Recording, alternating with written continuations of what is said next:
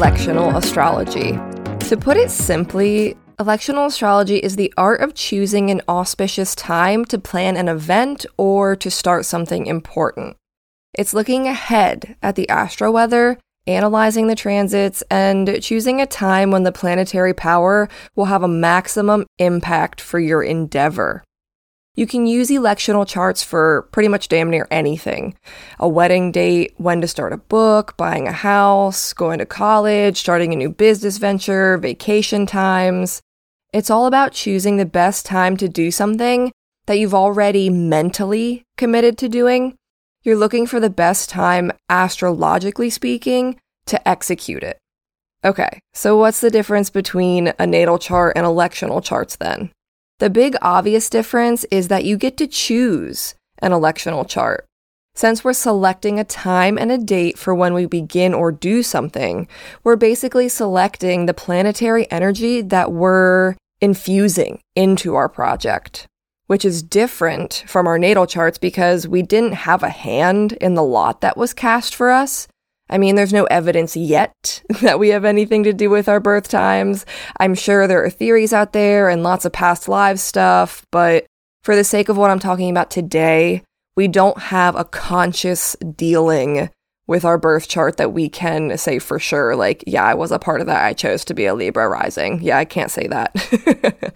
but I can say for other things that I chose this for this project or, you know, whatever.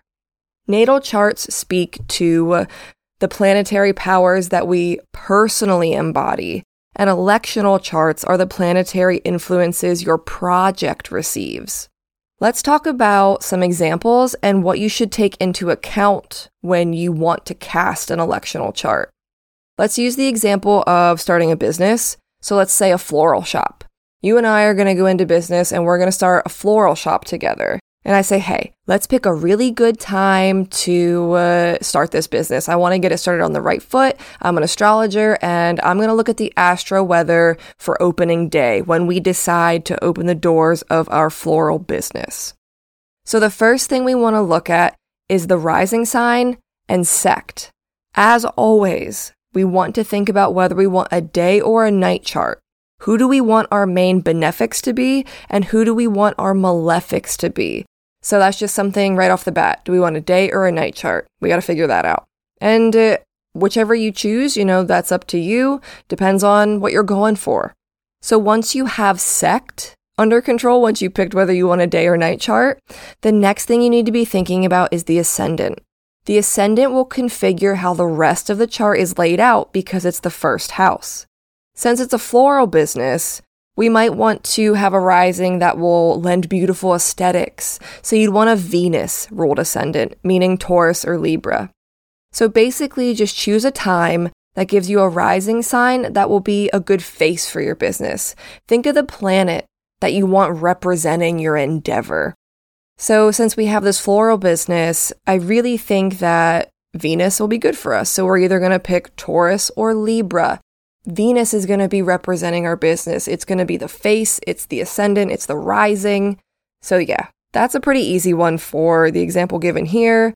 Other endeavors, you might pick something else. Again, depending on what you're opening, if you're opening a gym, you'd probably want Mars as your ascendant, so you could give that Martian energy off. But for us, it's Venus. Once you have the ascendant chosen, you then want to make sure the ruling planet of the ascendant is seated nicely in the chart. In our example, that means Venus. Ideally, this means that Venus would be in her domicile, in her joy, free of aspects with malefic planets, and then making aspects to benefic ones. So let's break that down. Venus would be in her domicile in Taurus or Libra.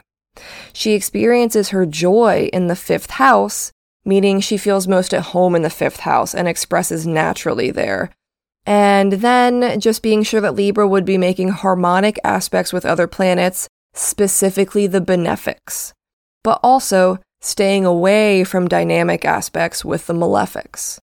So, just to recap this one, you want to make sure you know what sect you want, day or night. And then the ascendant. The ascendant is really important because it sets up everything. It's like setting up a, a chessboard, essentially, or setting up a game board in general. It's where are we starting? The first house. What do we want the first house to be? Because after the first house, it just indicates everything after that. So we're just going to go around. So if, say, we picked the Libra rising for our floral business, then the second house is going to be Scorpio, and then the third Sagittarius, and so on. So those are things to take into account just right off the bat. Once we have the ascendant pinned down, the next thing we want to look at is the moon. The moon is uh, one of the really big important pieces of an electional chart. When I settled on the name Moon Matters, it was partly because the moon is so integral to so many different parts of astrology, and this is just an example of another one of them. Having a well placed moon in an electional chart sets the endeavor up for greatness. You would apply the same rules to the moon as the ascendant. You'd want the moon to be in her domicile, in her joy, and aspecting the benefics more than the malefics. So the moon is in uh, its domicile when it's in Cancer, and it's in its joy when it's in the third house. But having the moon in any positive house or an angular house would also be a really good thing.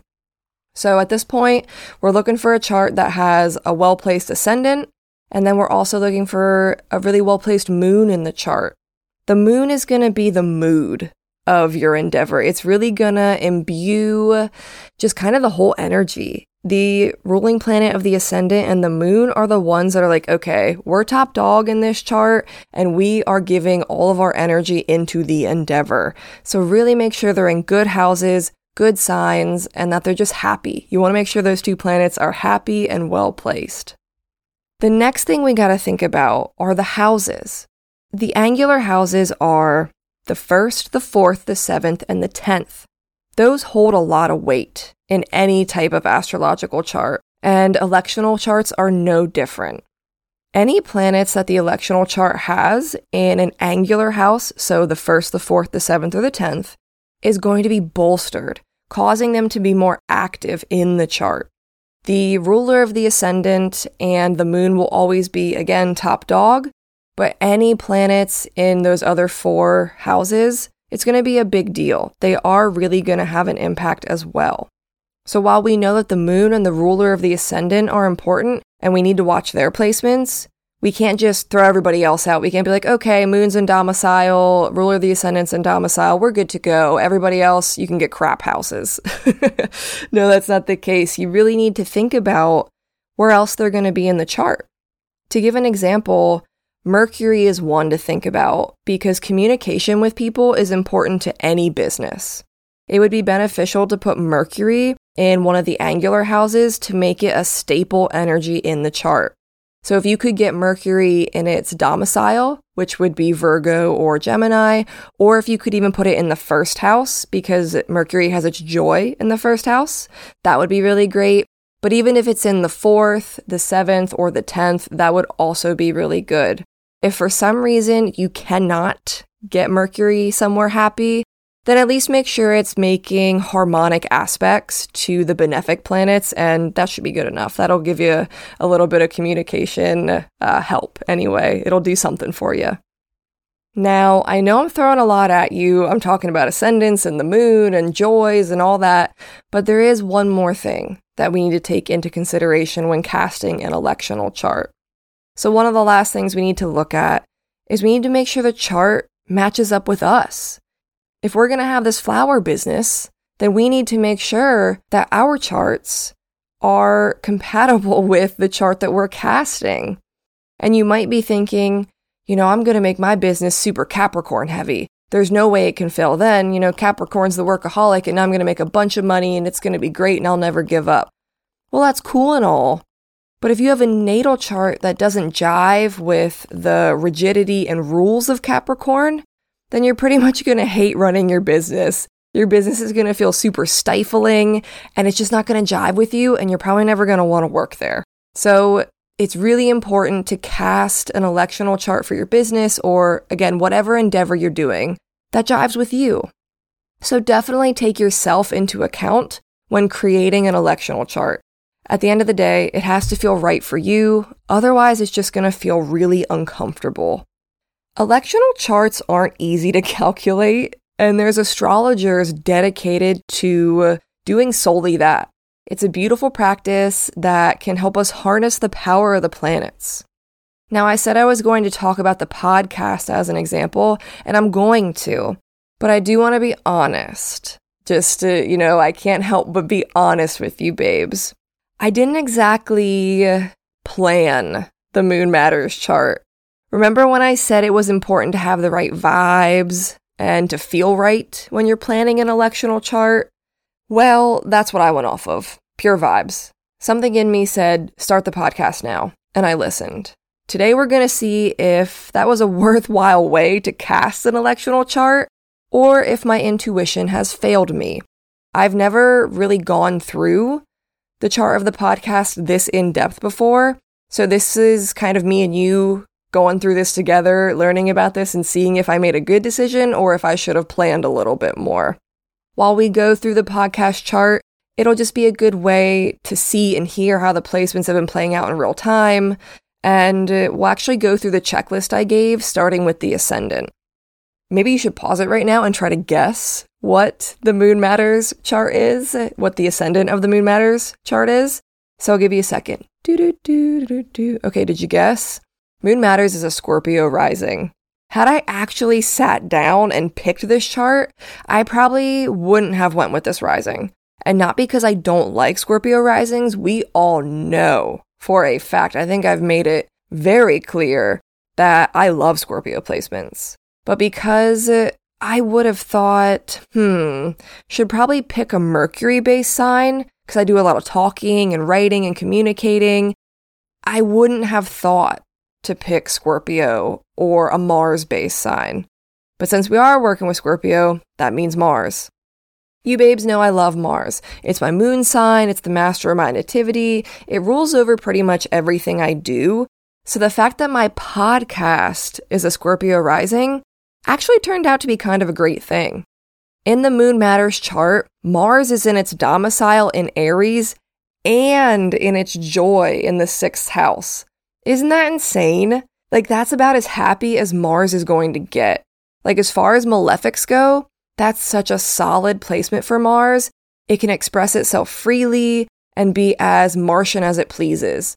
So, really, for having Mars, a malefic, as the ruler, the chart ruler of my podcast, it worked out pretty well. It's it's blowing my mind right now. Remember, we're going through this together, so this is crazy. Mars being in the sixth house speaks to me being able to use the podcast as a service to others. It is a service that I provide, and I do it on a routine basis. I always like to say that Moon Matters is a labor of love, and that placement really encompasses that vibe for me. Now let's move on to the moon. Before I tell you the placement, remember, I did not sit down and plan this. I went purely by the vibes and listening to my instincts. You know, I'm I'm that chaotic fire. I don't sit down and plan stuff. I get the itch and I go. So let's see what the moon is. It just so happens that the moon is also in its domicile in Cancer and it's in the ninth house, which the ninth house encompasses higher learning, astrology, and mental expansion. This one just kind of also blows me away because uh, both the ruler of the ascendant and the moon are in their domicile and in houses that are beneficial for the purposes of the podcast. Uh, we're I got 2 points now for me, you know, for the vibes right now. I went with my vibes instead of planning it out. 2 points for me. We're we're doing good so far. Up next are the angular houses. The podcast has the Sun and Mercury in the 10th house, which that's an angular house, so that's awesome. Even though Mercury didn't get to be the ruler of the ascendant, it did get an awesome place in the 10th house, which is the house of career, destiny, and public life. So I'm pretty happy with that as well. And then the Sun, I mean, the podcast is, since its birthday is today, that means it's a Leo sun. So I would say it's probably pretty happy in the 10th house, you know, shining, being the center of attention in the most visible house. So, the last thing that we need to look at is how does this chart compare to my natal one? And without boring you and going into too much detail, it's honestly pretty amazing. The podcast chart and my chart have a synastry that just, it could bring tears to my eyes. It's probably, this is going to sound so bad, but it's probably the most compatible relationship I've ever like drawn up for myself or looked at. So anyone I've ever dated, you've never been as compatible with me as my podcast has been. this episode really is a celebration of Moon Matters. I've never thought of myself as a creative person or definitely not an artistic person, but this podcast has changed that perception. This was pure, unfiltered creative energy. You don't have to know how to draw or play music to be artistic. You just have to let yourself create. Let whatever is in your soul out and uh, let it run wild and free. Now, for all the goodness in the Moon Matters chart, there are some sticky areas. I'm not going to say that it's perfect because honestly, no electional chart will be perfect. This is something that I think we should all be aware of when we are planning out electional charts, or if you hire someone to plan an electional chart, there's always going to be not so great stuff. And you can't avoid that. There's never in the world will there be just a chart that has all good because that doesn't exist. It, it's just not a thing. There's gonna always be tension. And honestly, if there's not tension, then the chart's gonna be boring. It's not gonna get anything done. You need tension in a chart to make moves, to make things happen, to shake things up. You'd never wanna change anything if your chart was too good, and then you'd never try to better yourself. So having some sticky points in your electional chart, in your natal chart, in any chart really, is actually a good thing. So let's look at some of the Moon Matters chart sticky areas. There are some dynamic aspects with the malefics and the moon, and the sign Jupiter is in isn't exactly my favorite. but guess what? It works. No electional chart is going to be perfect, like I said. It's just not going to be a thing. We need those dynamic aspects to create tension and keep us moving and to keep us creating. I couldn't have asked for a better chart, and I honestly couldn't have planned one either.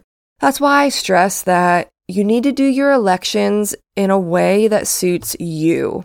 If you're a vibes person like me, if you are flighty like me, and you just kind of get the itch, you get the sensation, and you trust your intuition, then do it like this. Do it your way. Go with the vibes. But if you're a methodical planner, then plan it out. Sit down, look at the transits, look at the charts, hire someone to help you and plan it out. The election needs to make sense for you, so do what feels best and commit to it wholeheartedly. That's another thing about electional charts is if you're going to do it, you got to commit to it. I I'm stuck with this chart even if there's things I don't like about it. Like I said I don't really like the Jupiter placement all that much. I wish it would be a little bit better. The sign that it's in isn't my favorite, but it's okay.